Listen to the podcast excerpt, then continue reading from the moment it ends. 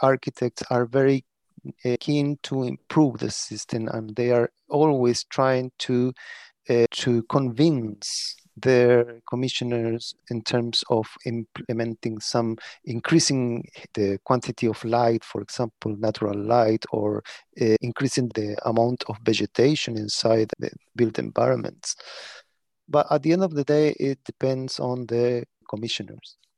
And I think that is the main problem as, as, in our systems that the decisions are made uh, by the same prison service. And because of in, in, in the United States, for example, the main issue that architects and also the prison staff, the high level prison staff told me that they feel that there is a huge lack of education and knowledge from the people that give the money for, for constructing prisons. So they just make decisions based on economic factors and not based on how they will affect finally to the users. Hi, I'm Naomi Murphy, and this is the Locked Up Living podcast where we talk with a wide range of people about harsh aspects of institutional life. We also explore some of the ways to overcome them and to grow and develop. I'm David Jones. So join us every Wednesday morning, 6 o'clock UK time, for a fresh podcast. Welcome to today to Dr. Alberto Urrutia Moldes. Alberto holds a PhD in prison architecture from the University of Sheffield. He's a lecturer in construction in the partnership programme of the University of Bath Spa and GBS in Manchester.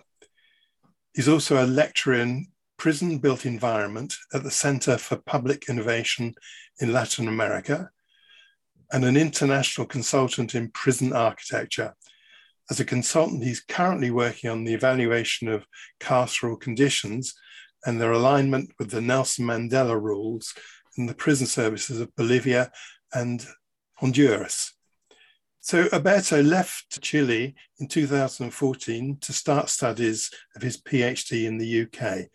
And he conducted a cross continental study in prison architecture, which is the base of his book, recently published by Routledge called Health and Wellbeing in Prison Design A Theory for Prison Systems and a Framework for Evaluation.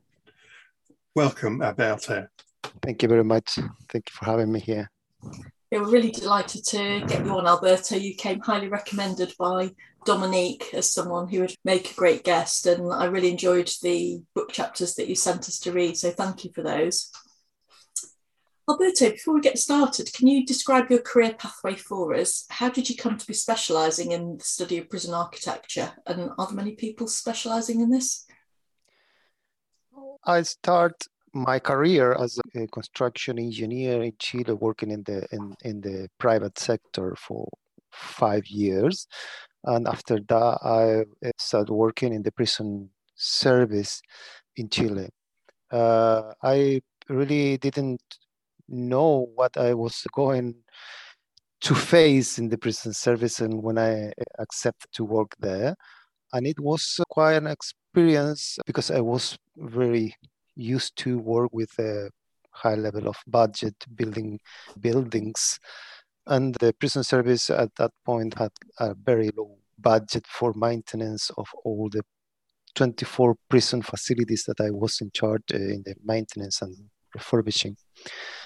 So I faced a very bad uh, situation in terms of how people live in prison, how not only people that are imprisoned, but also staff.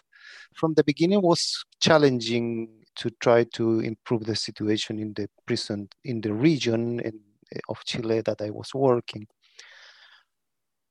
So far, it was okay. I didn't have many complications with the perspective of prisons from a new professional in the area working there until around 2004 when I, uh, somebody that I knew very well uh, was sent to prison to one of the prisons that I was in in charge of the maintenance and the refurbishments.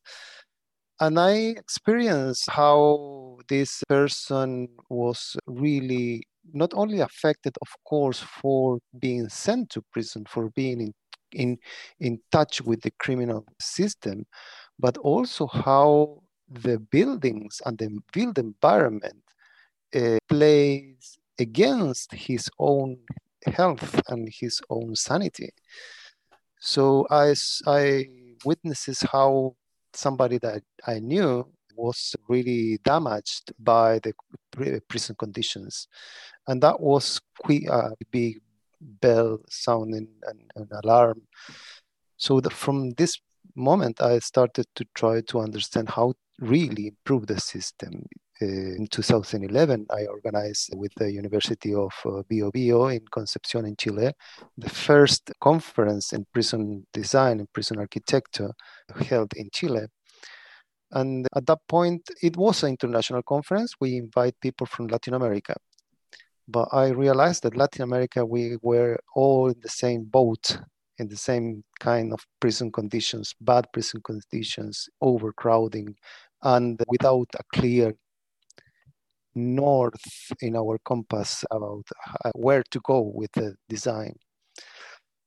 So that was the trigger for me to try to find out how how to improve the system and i decided to uh, apply for a scholarship in chile to study in england to study prison architecture.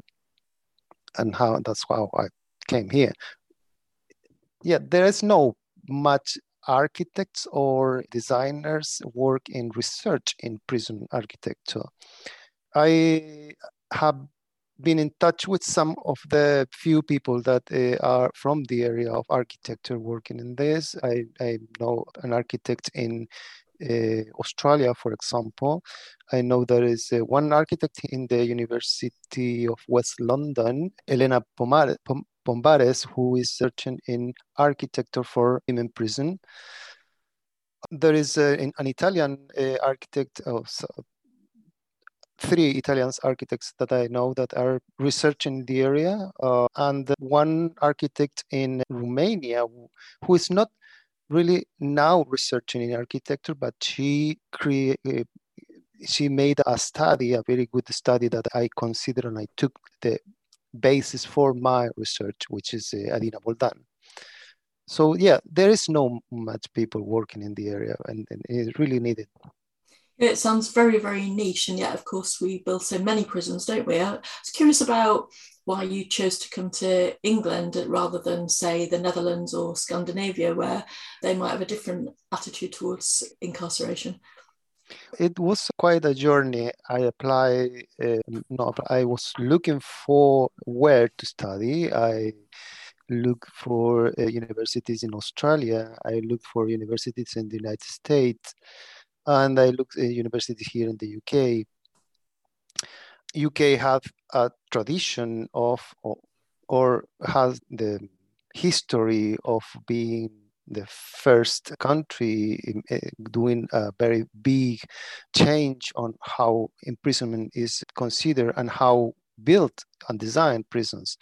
My, my decision was made a bit with lack of knowledge of how is because there is no really maybe today it is but six years ago there wasn't in chile very well knowledge about where to go to study architecture in prisons. Thank you. And I think as you're talking, it raises the issue if there's so few people studying it, and yet we build worldwide, so many prisons are built. It raises an issue about the morality of prisons. And one of the things I enjoyed about your book was reading, was seeing how much moral philosophy you draw upon, and and thinking about what's the moral context for designing prisons, are the common moral principles that architects of prisons should adhere to. Yeah, eh, in in my book, I started to put in the basis, the moral basis of the book the second chapter. I based my research in a theory of well-being, which analyzes not only well-being is a subjective experience, but it can be measured. So I use a theory that has been proved being good theory to be to measure well-being, which is uh, PERMA theory. And I, my initial point of view is that was that if we will build prisons and we will uh, say that prison uh, could help a society, we have to start thinking that prison should promote health and well-being. It should promote each of the PERMA components of well-being, which is positive emotions, engagement, generate relationship, good relationship between people, to promote meaning in every single detail that we design and pro- provide accomplishment for people. So the, it prison should be designed to uh, promote health and well-being not only insist in people that is sent to prison, but also in people who worked in prison, who at the end of the day is the prison that is the the people that have more time inside prison, more even more even than uh, people imprisoned. Yeah, that's the first point. And then my second position is that prison should promote rehabilitation not only health and well-being, but they should promote rehabilitation. Whatever you want to call it, or rehabilitation, or, rein, or social reinsertion, or promote criminal disengagement. And as a third principle, I said that prison, when are designed and were built, it has to be built consider both initial points, designing for health and well-being and designer for rehabilitation as a matter of uh, public policy and not giving the uh, decision just to each architect in each project.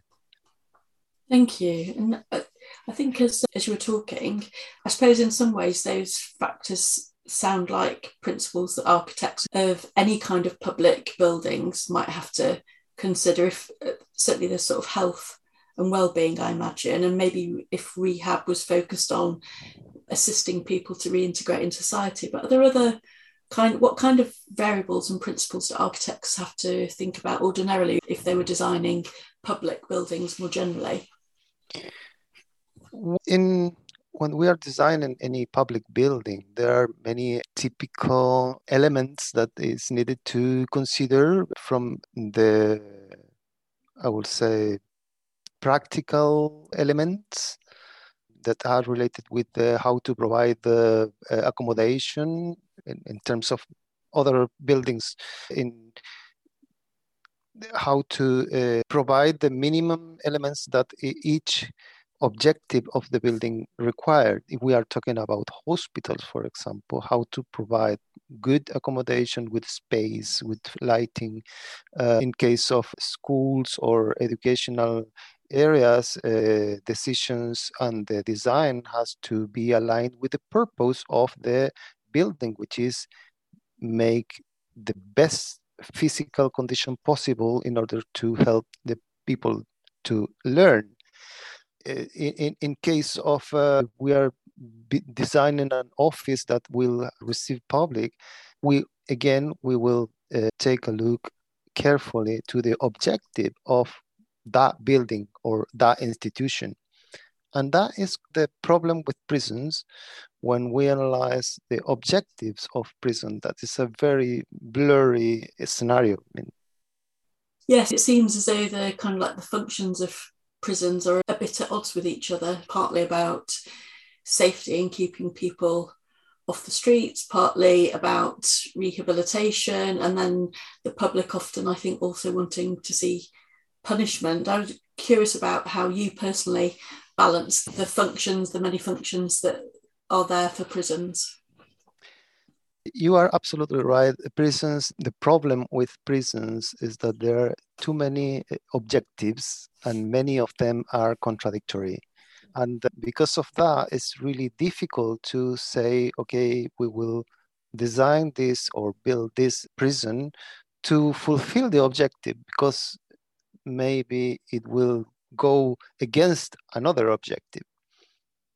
How I managed, I am very practical. I my background is engineer. I studied construction engineer first, and then I went for another bachelor in industrial engineer. So I'm very practical and say, okay, the building has to fulfill the more important uh, objective, and uh, the objective should be something that we all agree that prison has to have a purpose, a real useful purpose for society, not to punish people just to punish, but thinking that those people are crossing a pathway, are they are in a process to being uh, transformed, if you want, in a human being uh, valuable for society.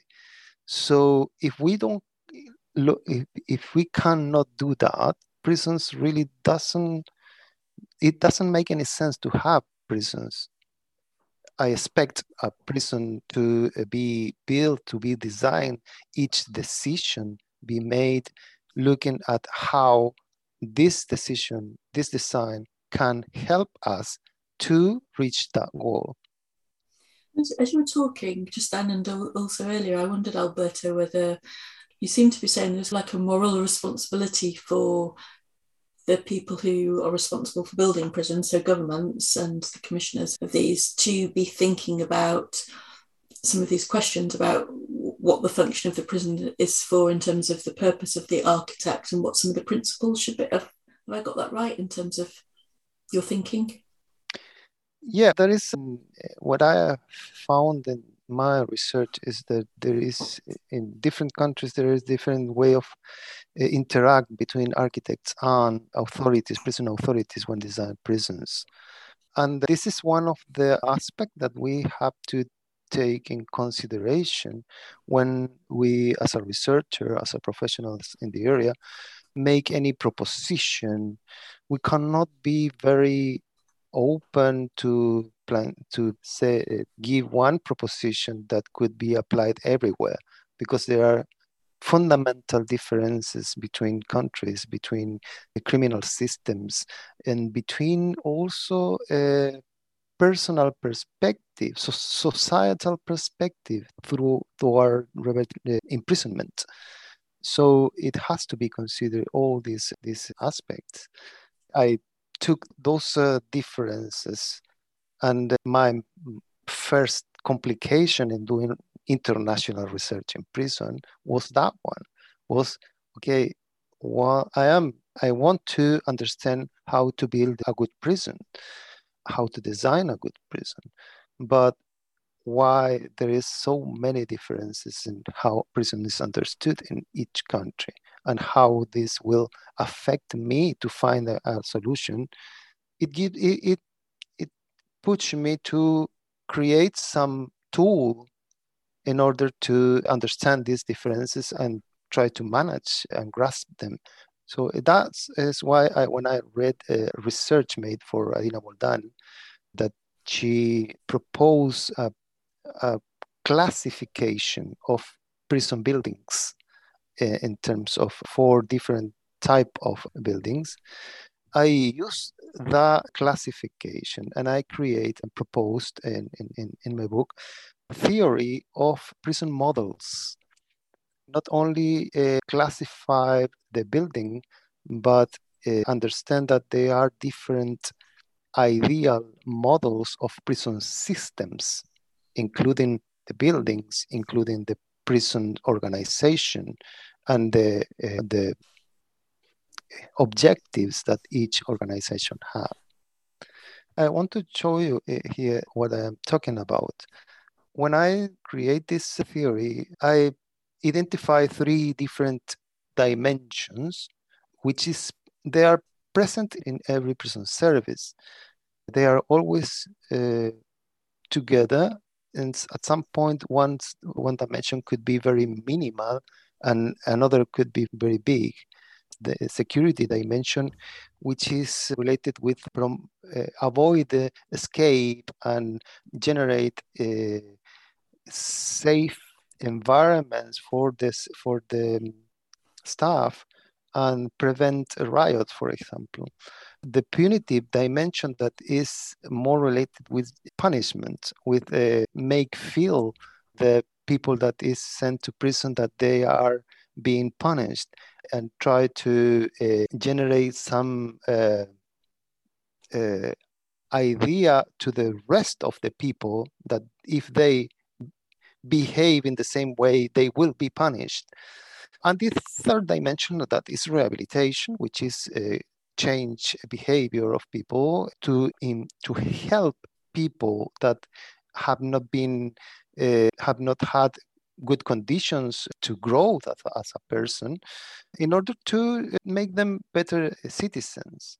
So i based on these dimensions i uh, defined three basic models of prison systems the security model which is the prison system that is uh, uh, uh, focused in in avoiding escape and avoid riots the rehabilitation model, which is focused in create rehabilitation, in transform people, and the repressive model, which is more focused in punishment and, and make the inmates or the prisoners feel that they are there being punished. I have to make the I have to say that these are ideal models. There is no prison service that is exactly just rehabilitation model or just a security or just repressive. These are ideal models in order to measure how far or how near every prison service is from them. So I also identify that is some a, a common area in the middle where a prison service could have exactly the same level of security, rehabilitation, and repression at the same time. And that is called the hybrid model. So, with this framework, we can identify different prison services and identify how far or how close they are from the ideal. That's a tool that I, that I use to understand why we have, for example, the uh, uh, American, the North American United States prison services are really uh, focused in security, in avoid riots, in avoid escape. They also have rehabilitation. They have, but this is not their first objective. In prisons like many countries in, in, in Africa or Middle East, that repression is in the uh, avoidance of human rights is part of the process of imprisonment, they are more related with repressive model. The Scandinavian, for example, they are more related with rehabilitation. The first objective is is change of behavior and uh, recover a person as a good member of the society. And there are a, a group, very important group of countries that they love the system, the American system of uh, security, and they want to be like that system, but they don't have the money to implement this system because it's very expensive. They have still repressive elements. You can see easily in those kinds of countries that uh, human rights are violated inside prisons. But they talk about rehabilitation as the objective of the prison service, but they don't have the money, not, neither the intention to really invest in rehabilitation. So that's those countries are more focused in the hybrid model. And I would say in the hybrid model, most, if not all, the Latin American countries are the uh, near to that model. It's very interesting to see this, Alberto, to see your model, and would encourage any listeners to check out the YouTube video in order to see any of the pictures you're describing. But I suppose your mod, what your model makes clear is that for somebody being tasked with designing a prison, it's really important to understand what those priorities are because actually you could end up designing something that actually fits with a very different set of priorities. But I also wondered, does it cause a an internal moral conflict for you in terms of which of the prisons would you ideally be designing? And what if you were asked to design a, a prison that was only on the was primarily on the repressive model for instance? And whether you'd be comfortable with that i don't think i have any uh, conflict of principles i made very clear in, in, in the book that my intention is to find a way how the security model and the hybrid model can evolve toward a rehabilitation model. Uh, I said clearly that uh, my ideal is that that prisons should be uh, a rehabilitation and therapeutic environment.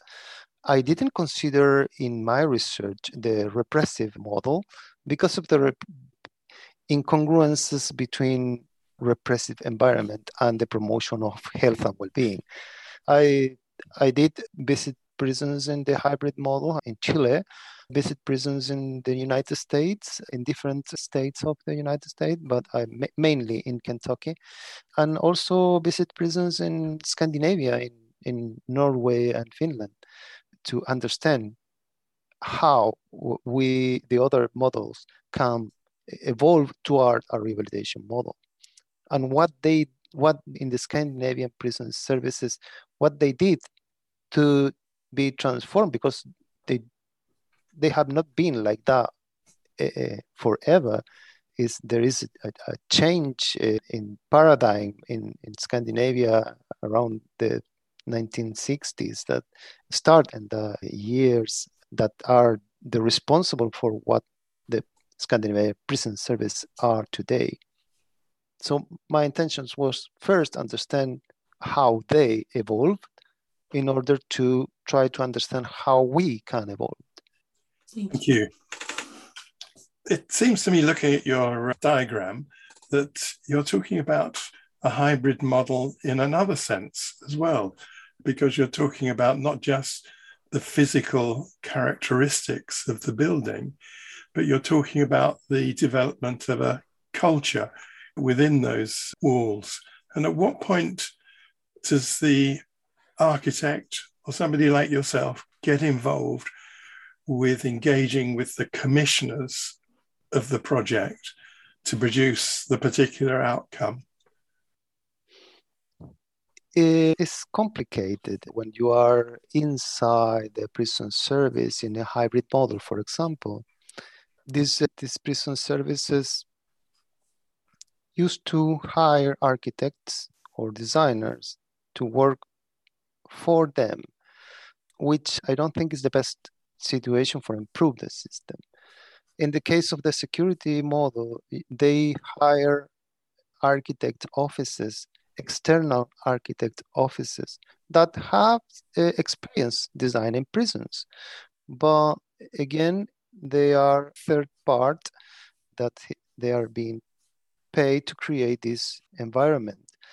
I I know in, in the United States architects are very uh, keen to improve the system and they are always trying to uh, to convince their commissioners in terms of implementing some increasing the quantity of light for example natural light or uh, increasing the amount of vegetation inside the built environments but at the end of the day, it depends on the commissioners.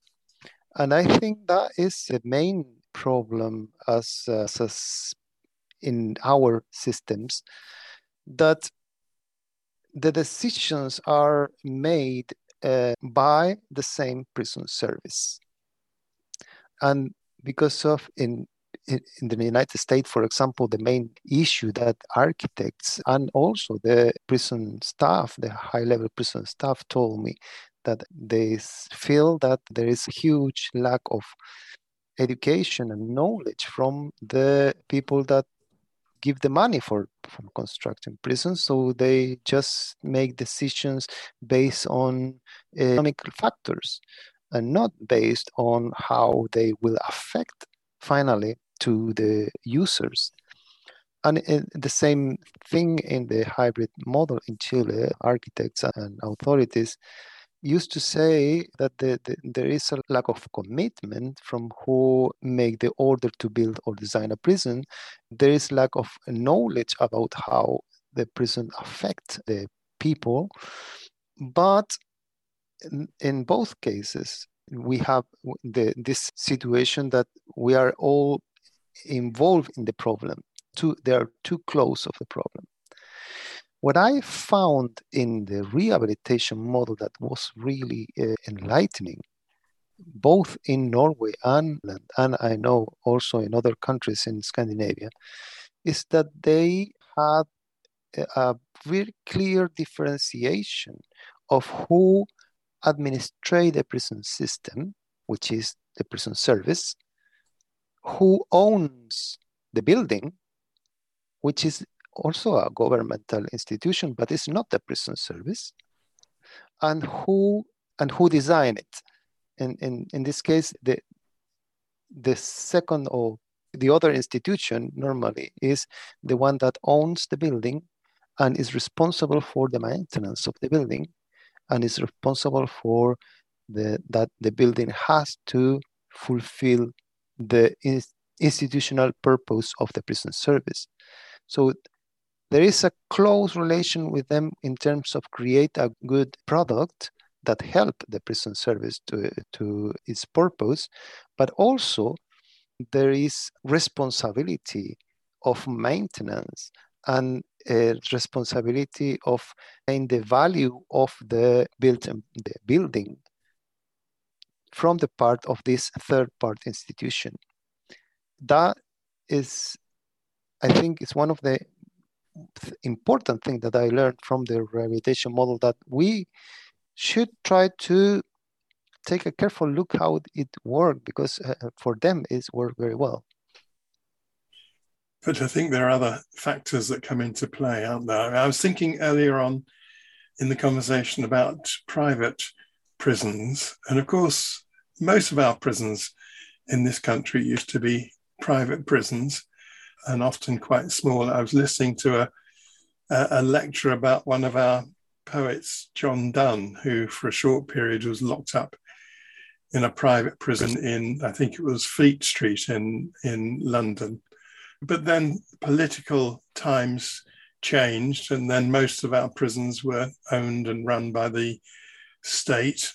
And now, of course, the state wants to privatize quite a lot of our prisons. And it seems to me that the state does this, and correct me if you think I'm wrong, the state likes to privatize things when it wants to abdicate from some responsibility for rehabilitation for those mm. softer parts of the prison service. Would yeah. you agree? Yeah, I agree. I agree. And I think the problem with uh, privatization is not the concept itself. If you think, if you are externalizing services of the government, it's not bad. It's not bad itself. The problem with prisons, I have to make the differentiation between private prisons and concession prisons because in here in the UK we have private prisons. In countries like Chile, also in I think in Australia, you have concession prisons. The private sector build the prison, but the prison is run by the prison service and the, the, the, private sector is responsible for maintenance of the prison for providing services food even rehabilitation programs like i don't know maintain clean the clothes of the people that is uh, are there laundry services so there is a difference practical difference between private and concession. But in both cases i think the most complicated thing is how to measure and where to put the incentives for the business because at the end it's a business. If you pay by the quantity of in of people that is in prison is a really a dangerous way of, of put the incentives in quantity of people imprisoned so at the end, the more the, the bigger the number of prisoners that you have, the more money you will obtain as a company. And uh, the problem in at least in the Chilean prison service that I studied, and I know more more closely, it was the that the incentives were placed in the wrong place. Today, uh, the prison service is not in, in the concession prisons in Chile that there are seven, eight concession prisons. They're not only, they are good environments, but they are really expensive for the government because of the incentive was placed in the wrong place. And they are not really best better system than the traditional prisons in terms of rehabilitation, in terms of well-being. Thank you. So there is a big emphasis in our prison service, at any rate, about trying to be trauma informed at the moment. But this can really only be effective if people feel safe. What kind of contribution can people like yourself make to this?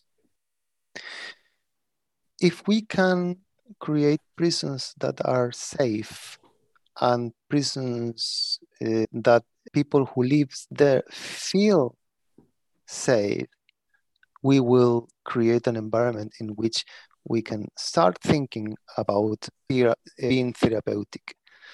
There is, for example, a research made in the United States that said that the most the place in, inside the prison where uh, the inmates feel more unsafe is the showers. So if we can understand where people feel unsafe and why, we can try to improve that situations. Now, in, in that case, it's not just uh, it's not as simple as an architectural solution. It's not as simple as putting a wall or putting a window or putting even a camera. It's, it has to be understood as a system in terms of complexity, in terms of the there are many relations uh, between elements that has to be considered, and this has been very uh, well understood by concept of dynamic security applied for by the uh, mainly by rehabilitation model prison services in which the security security of the prison itself depends not only on very basically in terms of the physical thing, but in how prisoners are treated by the staff, how they feel in terms of, of, staying with somebody that is helping you, is coaching you, or somebody that is just guarding you is, is a system that required a lot of more people working in the system. It's expensive because it's very uh, human resources demanding. But at the end, have been proved somehow that is going in the right direction. If you see, for example, the Norwegian uh, prison model, they have one uh, around one staff per inmate the in in the same case in Finlandia, but they have really low levels of uh, of people going to back to prison. Mm.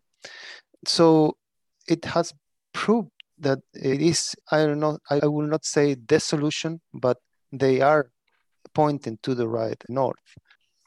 I ask you, Alberto, do, so in your model, would that account for action that might be taken for one reason but might actually have another consequence. So I'm just thinking, for instance, about uh, Dominique Moran's work on green space, which on the face of it might appear to be a well-being kind of initiative, but actually leads to lower levels of self-harm and violence if prisons have more green space. So the intention might actually be about rehab, but actually might contribute to a more secure prison in the sense of there's more safety there. I will say that uh, we have to be very professional. We are. You will expect that prison services are very professional in terms of putting the right people in the right place, but normally in, in the world, you can see that prison is applied as the only for many problems. Even uh, psychological problems, the United States has today very uh, big problems because prisons are receiving people that are not being treated for psychological problems because their healthcare system in that part is not working well. The same in America, we don't have many psychiatric hospitals, and at the end, is the prison that is receiving all this kind of population. So if it's as a society, we don't understand that you have to have the right institution for the right person. The prison will not work any eh, eh, anyway. So I, I want to show you, for example, this is one photography of a Chilean prison is the big one of the biggest prisons in Santiago de Chile. Is the oldest prison in the country, built in the 1860s, 1840s, and still working. It was designed for 600, 700 people, and without much in built surface, uh, today it has 4,000 people. I wonder, Alberto, if you could just describe it a little bit for people who are listening to the podcast only as an auditory thing, whether you could just pull out the key features that you think are distinctive um, what, in this picture. What in the in prisons in, in Latin America is first of all very old buildings with a lot of problems of maintenance because the prison services have to run with very low level of budget and almost nothing in terms of budget for refurbishing or for maintenance. So you have many problems of sewage problem, for example, or uh, humidity inside the, the building.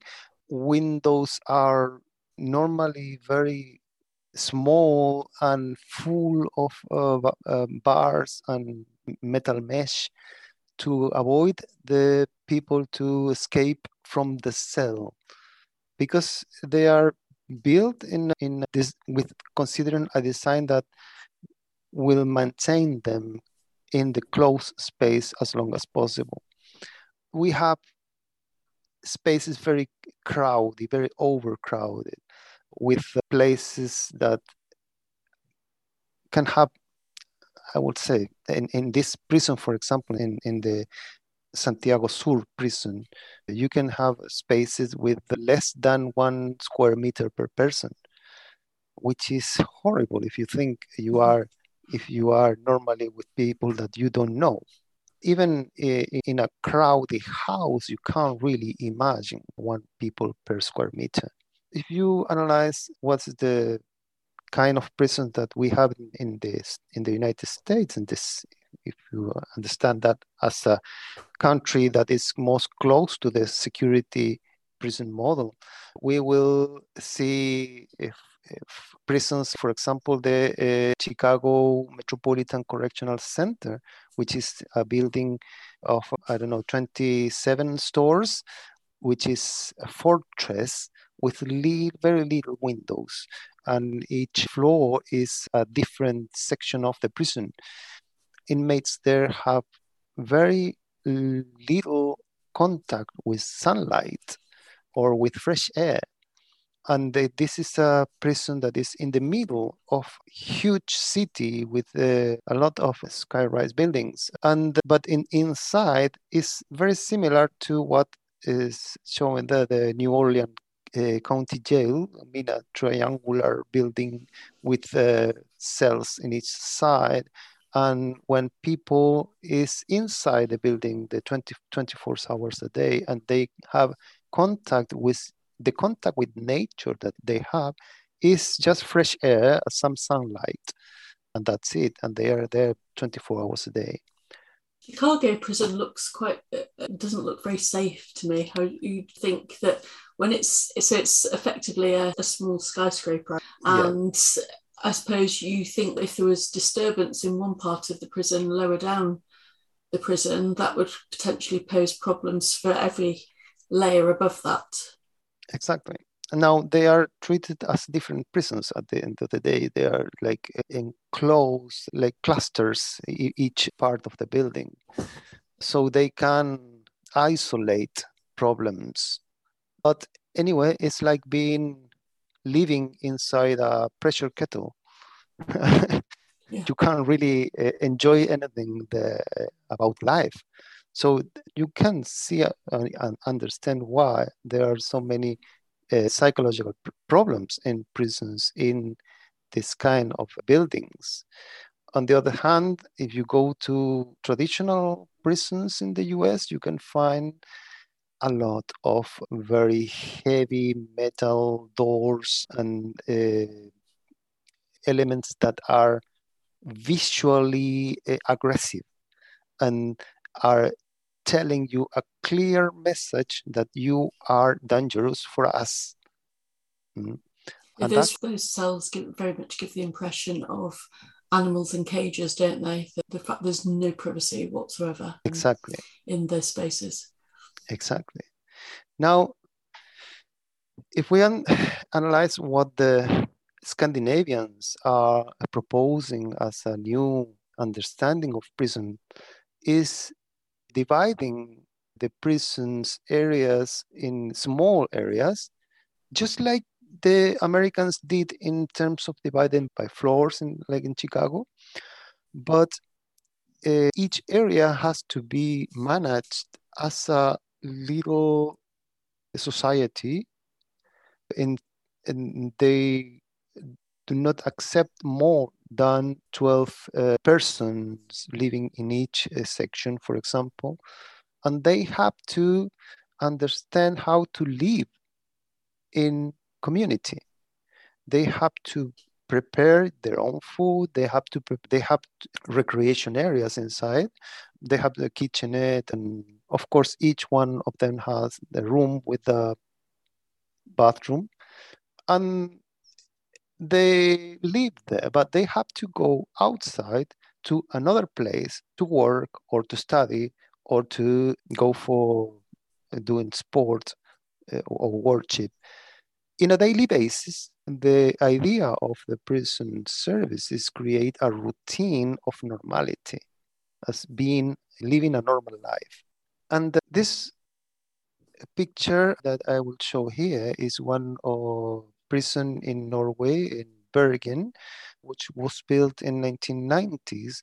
And you can see it's a village surrounded by, by a big wall, but it's a village inside, a village that is separated by security areas in which people are passing through different levels of security depending on the level of improvement that they can show in the process and inside it's it's like living in a small village mm.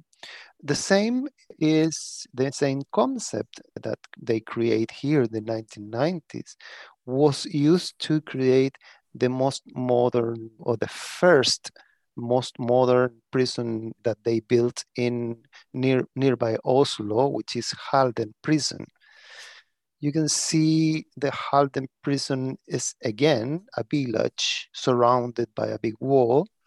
But inside they have uh, number one, which is the administration area, and the uh, spaces for living for inmates to live, like number two, five, or six. And also they have separately the area in which they teach the uh, people that is living there. They have a workshop to teach them not only in terms of education, formal education, but also training them in in in jobs that are demanded in the society and not any job. They select jobs that are useful in society. And you have a little visitor center where the people can receive their families the, their wife, their or, or, or their uh, partner and child, and outside the prison they have a half halfway houses. So it's again a process of okay, if you are doing well here, you will go to halfway houses outside the, the prison. This is an area, for example, in the administrative area, the where staff used to have lunch or dinner. And it is an area built with the Scandinavia, Scandinavian standard. Mm.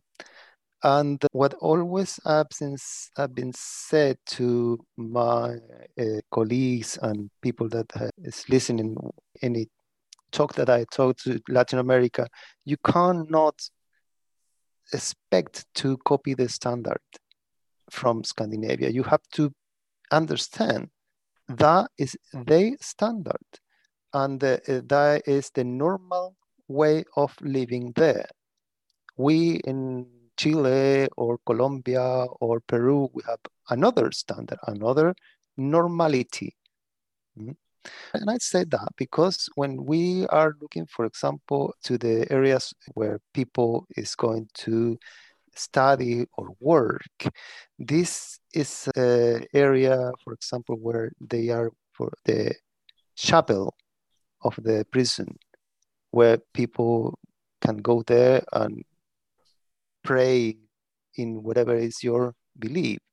They have beautiful libraries with a, a, lot of information, a lot of type of book. That is a really important part of the process of rehabilitation or re- uh, socialization. They have, for example, this is what is very controversial uh, area uh, in terms of they have a, a music and film laboratory uh, in which they teach people things related with music, with production, with filming. Mm-hmm. So they have very good stuff. It's a rich country.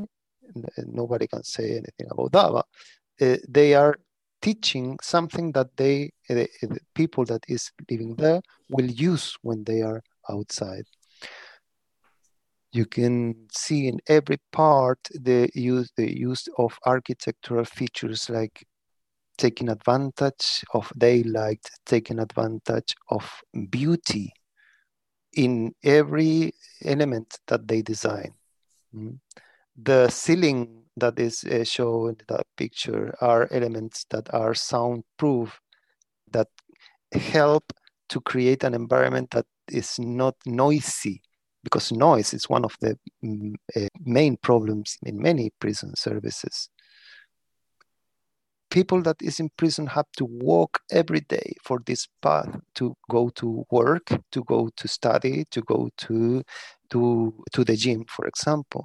So they have they are forced to have a normal life.